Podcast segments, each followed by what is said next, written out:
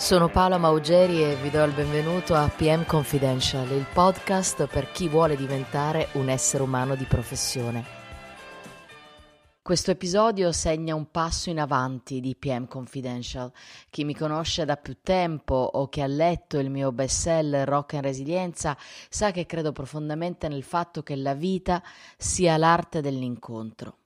Siamo tutti interconnessi, ci influenziamo a vicenda, dipendiamo gli uni dagli altri, possiamo potenziarci o depotenziarci. Le relazioni che intratteniamo nella vita di tutti i giorni possono essere miracoli o sventure, fonte di forza o di disfatta, di slancio vitale o di sconfitta, e tutto, dico tutto, dipende da come le viviamo, da come le interpretiamo, da che innesti sappiamo creare negli alberi che crescono e fioriscono nel giardino della nostra esistenza. La nostra biografia si costruisce attraverso la vita che viviamo, attraverso gli incontri che facciamo, attraverso gli esempi e l'ispirazione dai quali ci lasciamo attraversare e colmare, dalla gioia e volontà che mettiamo nel racconto di questa esperienza umana ed emozionale di nascita, rinascita, redenzione, sublimazione interiore che chiamiamo vita. Forse è per questo che ho inconsciamente scelto un mestiere che trova la sua essenza nell'incontro e nella capacità di porgere domande, affinché la narrazione di sé avvenga nella maniera più fluida e piacevole possibile. E così, dopo aver trascorso gli ultimi 25 anni intervistando le più grandi rockstar della musica, adesso mi piacerebbe molto usare tutto ciò che ho compreso per diffondere le parole delle grandi rockstar della spiritualità. E finalmente giungo al punto, perché questo è un episodio particolare, perché all'interno di questo episodio non sentirete soltanto le mie parole, ma anche le parole della venerabile Robina Courtin, che ho incontrato un paio di settimane fa a Pomaia, presso l'istituto L'Amazon Kappa. Robina è una monaca buddista che ha fondato nel 1996 il Liberation Prison Project, con il quale ha portato la meditazione a detenuti nel braccio della morte, migliorandone di gran lunga lo stato d'animo attraverso percorsi di consapevolezza finalizzati alla trasformazione delle emozioni negative e allo sviluppo di stati mentali positivi. E così ho deciso proprio di andarla a incontrare e di farle un'intervista. Lei mi ha rilasciato parole incisive che aprono finestre, che abbattono muri, che creano speranza e che ravvivano l'autodeterminazione in questo mondo sempre più confuso, distratto, negligente. Perché ho deciso di intervistarla? Proprio perché lei per tanti anni ha lavorato e ha portato la meditazione ai detenuti. Io davvero mi rendo conto che grazie al Dio, grazie al cielo, noi non siamo detenuti. Però tanti di noi sono prigionieri della propria mente e quindi mi sembrava l'incontro perfetto per cercare di sentire parole in grado di farci intraprendere un percorso che possa portarci ad una liberazione. La prima domanda che le ho fatto, le ho chiesto qual è il primo passo da compiere per una vita di valore, ed ecco che cosa mi ha risposto. It's the courage to know that my thoughts and my feelings and my emotions are mine, regardless of what triggered them, and that I do have, in theory, the courage, the ability to become familiar with them and slowly change them. We need help, we need support, nothing wrong, but it's this courage we need. Abbiamo bisogno di coraggio per assumerci la responsabilità dei nostri sentimenti e delle nostre emozioni negative e riconoscere le situazioni che le mettono in atto. Nel momento in cui facciamo amicizia con le nostre paure e con le nostre insicurezze, è solo in quel momento che possiamo trasformarli. Abbiamo bisogno di supporto, di aiuto, certo, ma comunque il primo passo da compiere è proprio questo.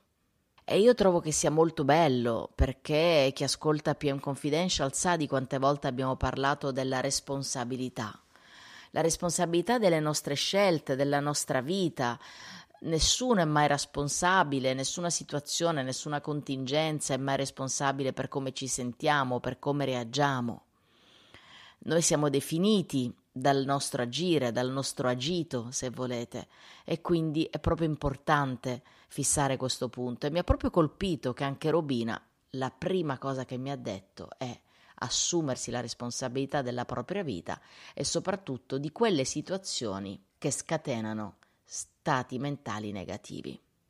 Devo dire che queste sue parole molto belle mi hanno a quel punto portato a chiedere del perché, pur non essendo dei detenuti, ma uomini e donne che vivono in libertà, diventiamo prigionieri della nostra mente. We have a lot of fear. We can't cope with the depression, we can't cope with the anger, we can't cope with the jealousy. And then one of the biggest problems, of course, is that we think this is me. And it seems to loom large more than my love and my kindness and my goodness. We very rarely notice our good qualities. It's kind of the sad part. The irony of ego is we're a bit addicted to the unhappiness. This is how we all are, you know. And the other problem, there's a massive stumbling block, I think, is that naturally we tend to blame the event and the person and the thing. There are events in our life, they do trigger. Even our happy feelings are triggered by people. But we tend to put all the responsibility onto the external, and then it becomes very overwhelming, all these responses we have. It's a hard job to do, to start realizing, yes, bad things happen, and yes, good things happen, but you know what, I can learn to be brave, I can learn to know all this and learn to navigate it. Questa è l'ironia dell'ego che ci fa sottolineare maggiormente le nostre qualità negative e i nostri problemi, ma soprattutto è l'ironia dell'ego perché lasciamo che i nostri problemi e le nostre qualità negative ci definiscano, piuttosto che mettere l'accento su quello che di bello abbiamo, su quanto di bello abbiamo.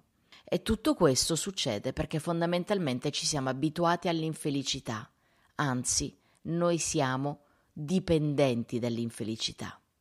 E tutto questo è dovuto al fatto che diamo la responsabilità della nostra tristezza, ma anche della nostra felicità, a persone, situazioni e circostanze al di fuori di noi.